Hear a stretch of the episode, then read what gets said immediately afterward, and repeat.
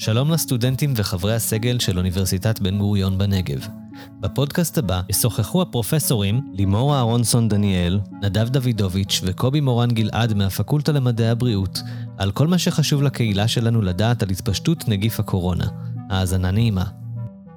היי נדב, היי קובי. שלום. היי לימור. אה, לקראת סוף חופשת הסמסטר והחזרה אה, של חברי הסגל והסטודנטים אה, ללימודים או להוראה, אחרי שחלק מהם היו בחו"ל בתקופה הזאת של הקורונה, חשבתי שכדאי אולי לשמוע מהמומחים אה, מה הם הדברים שאתם מציעים אה, להיערך לקראתם, או מה הם הדברים החשובים שכדאי שחברי הסגל והסטודנטים שלנו ידעו. אנחנו מפרסמים הנחיות בערך פעם בשבוע מאז שפרצה מגפת הקורונה, אבל מעבר ללקרוא את ההנחיות האלה, שזה מאוד חשוב, אני אשמח להעמיק טיפה בדברים מהזווית שלכם. אוקיי, אז קודם כל בעצם אה, לא מאוד השתנה בתקופה האחרונה, אנחנו כן ממשיכים לעקוב. אנחנו רואים עדיין שעיקר ההדבקה היא בסין, אמנם יש מדינות אה, נוספות, אבל שם מדובר על מספרים מאוד מאוד אה, נמוכים. אה, כרגע מדינת ישראל פרסמה מעבר לסין מדינות נוספות. ייתכן שהדברים השתנו, הדברים הם מאוד מאוד דינמיים ולכן חשוב להמשיך לעקוב. אני חושב שאני רוצה להעביר כאן מסר מאוד פשוט. אנחנו נמצאים בתקופת החורף, יש לנו גם מחלות אחרות, כמו מחלת השפעת, דרך אגב, מתים בישראל ובעולם הרבה יותר אנשים אה, משפעת, אז בסופו של דבר, הדברים אה, המאוד מאוד פשוטים, מאוד לואו-טק, אפשר לקרוא להם, של פשוט שמירה על היגיינה, לבוא בציבור ואם אתה צריך אה, להתעטש או להשתעל, אז לעשות את זה לתוך השרוול, לתוך מטפחת. כל הנושא של שטיפת ידיים. זה דברים שצריכים אה, להקפיד עליהם. כמובן שאם יש אנשים, כמו שציינת, שחזרו אה, ממדינות שהן מדינות אה, רלוונטיות, אז כרגע ההנחיות בעצם זה להיות בתוך הסגר בבית. יש כאן מתח מאוד מאוד עדין בין הצד החוקי, שהוא בהחלט קיים, היות שהמחלה הוכרזה במדינת ישראל כמחלה שמאיימת על בריאות הציבור, יש אפילו את האמצעים שאפשר לבודד חולים, ואפשר גם לבוא ולומר לאנשים אה, להיות אה, בביתם אם הם אה, חשודים כנשאים.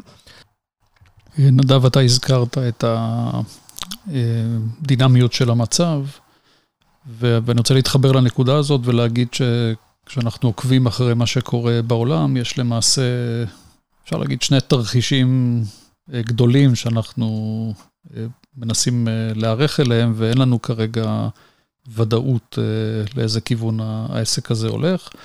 אה, תרחיש אחד הוא שבאמת אה, כל המאמצים שמבוצעים בסין אה, להכיל את, ה, את האירוע הזה ולמנוע המשך תחלואה יצליחו, ובמאמר מוסגר צריך להגיד שהסינים מבצעים כאן הרבה מאוד פעילויות ש, שהן חסרות תקדים מבחינת גם ההיקף וגם החומרה בהיבט של ההתנגשות של הערכים האלה בין בריאות הציבור ו, וחירויות הפרט ש, שאתה התייחסת אליהם. ו- ויכול מאוד להיות שהפעילויות האלה יצליחו, אנחנו ראינו ביומיים האחרונים איזשהו רמז אולי לירידה במספר מקרי התחלואה, אבל אני חושב שמוקדם מדי לשמוח. ואז יכול להיות שאנחנו עדיין נראה איזשהו המשך של גל תחלואה בסין, עם הגחה של הנגיף במדינות שונות, כתלות בקשרי התחבורה והמסחר. ומדינות המערב ימשיכו למעשה להיות באיזושהי סיטואציה כפי שהן כרגע, וכמו גם מדינת ישראל, של אה, איתור מוקדם של אה, אה, מקרים חדשים והכלה שלהם כדי למנוע התבססות של הנגיף בארץ. התרחיש השני הוא תרחיש שבו הנגיף הזה למעשה לא, לא ניתן יהיה להכלה בתוך, בתוך סין, ושמה שאנחנו רואים כרגע במדינות העולם, יהפוך בהדרגה להיות תרחיש שבו יש התבססות של הנגיף במספר מדינות. זה לא יקרה בכל המדינות אה, בבת אחת ובאותה מידה, אבל גם הערכה כרגע של מערכת הבריאות בארץ זה שאנחנו נראה פה מקרים, והמטרה היא למנוע, למנוע את אותו תרחיש.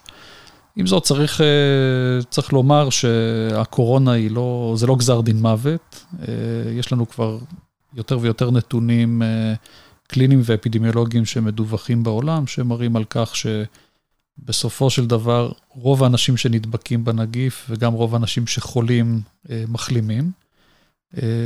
בסין כמובן מספר הנדבקים הוא מאוד גדול, וגם עם אחוז קטן יחסית של הנדבקים נפטרים, עדיין מדובר במספרים מאוד גדולים, ו- ולא צריך אה, להפחית מהחשיבות של זה, אבל אני חושב שעדיין צריך, אה, אה, גם בתפיסת הסיכון שלנו, להבין שלא מדובר במחלה שהולכת אה, להשמיד את האנושות ב- אה, בכזו מהירות, אה, מדובר במחלה שבהחלט יש לה פוטנציאל אה, אה, נזק, אבל זה לא שהוא גדול בכמה סדרי גודל ממחלות אחרות שאנחנו מכירים. ומעבר לנקודות שוני האלה, יש הרבה מאוד אה, דברים שאנחנו עדיין לא יודעים בוודאות. אה, החל מדרכי העברה של הנגיף, שאנחנו מניחים כרגע, ויש לא מעט עדויות תומכות לכך שהעברה היא העברה טיפתית, זאת אומרת העברה ב...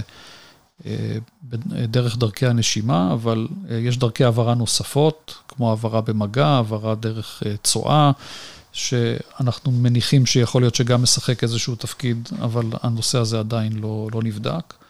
קשה לנו מאוד להעריך אה, מה מידת החשיפה באוכלוסייה, משום שעדיין אין לנו בדיקות סרולוגיות, בדיקות נוגדנים שמאפשרות אה, לבצע סקרים באוכלוסייה ולהבין כמה מתוך האנשים שלא חלו, אה, לכאורה, הם אנשים שנדבקו בעצם בנגיף, יכול להיות שגם אה, היה להם תפקיד בהפצה שלו. אה, בוודאי בכל מה שקשור לטיפול במחלה, אין, אין כרגע איזושהי תרופה אנטיווירלית אה, ספציפית לנגיף, מנסים כרגע לבדוק אה, מגוון של תכשירים שיעילים כנגד נגיפים שונים ולראות האם הם יעילים כנגד הנגיף הזה וגם לנסות לפתח תכשירים חדשים, וכמובן כל הנושא של חיסון, שזו אולי ההתערבות הכי משמעותית במחלה כזאת שעוברת מאדם לאדם עם, עם סיכון אה, פנדמי, אז גם כאן יש כרגע מאמצים לפיתוח של חיסונים, גם בהובלה של ארגון הבריאות העולמי, גם התעשייה וגם הרבה מאוד גורמים אה, מדעיים, אבל כמובן שהדבר הזה ייקח זמן, וגם אם יפותח אה, חיסון, כמובן שיהיה צריך לבדוק אותו ולחקור אותו, והדברים האלה ייקחו, ייקחו זמן. ולכן לקהילה האקדמית יש תפקיד מאוד חשוב באירוע הזה של הקורונה. ואני חושב, פה אני יכול לשקף מתוך החוויה שלי, אה, גם כאיש אקדמיה, שאני לא זוכר אה, התפרצות של אה, תחלואה שהייתה כל כך אקספלוסיבית, לא רק מבחינת מידע ותקשורת, אלא גם מבחינה מדעית. הקצבים שבהם אנחנו רואים פרסומים מדעיים שיוצאים גם מסין וגם ממדינות אחרות, הוא, הוא פשוט חסר תקדים. מספר הפרסומים הוא מאוד מאוד גדול, הפרסומים מגיעים אה, ממש ברמה אה, יומיומית. אנחנו רואים כתבי עת אה, מובילים, שבדרך כלל צריך לשלם הרבה מאוד כסף כדי לקרוא אותם, מנגישים את המידע, ורוב המאמרים הם גם מאמרים שמפורסמים בצורה שהיא open access, זאת אומרת, פתוחה לגמרי לקהילה המדעית, שזה מאוד מאוד חשוב כדי להנגיש את המידע.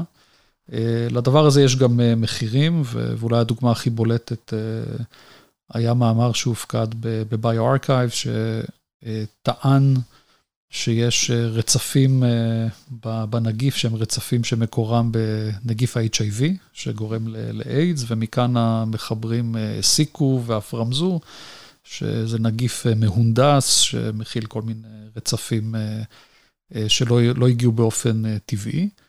אה, הטענה הזאת נבדקה והרבה מאוד גורמים בקהילה המדעית אה, חזרו על, ה, על האנליזות האלה ולמעשה שללו את, ה, את המסקנה, וכתוצאה מכך המחברים משכו את, ה, את המאמר, שזה מאמר שטרם פורסם. אוקיי, אז אנחנו רואים פה איזה מין אה, תופעה של reverse peer review, ש, שגם היא אה, מעניינת, ו, והמאמר הזה, אה, אם אני לא טועה, אולי הנתונים כבר השתנו, אבל הוא המאמר שקיבל הכי הרבה downloads ב-BioArchives ever, זאת אומרת, וזה דאטה שהוא בעצם לא, לא תקף. אז אני חושב שאנחנו רואים באירוע הזה אה, גם, גם השתנות של אה, דפוסי המחקר והפרסום האקדמי, אה, וזה בהחלט נושא ש, שראוי להמשיך ולחקור אותו. כן. תודה רבה. תודה רבה.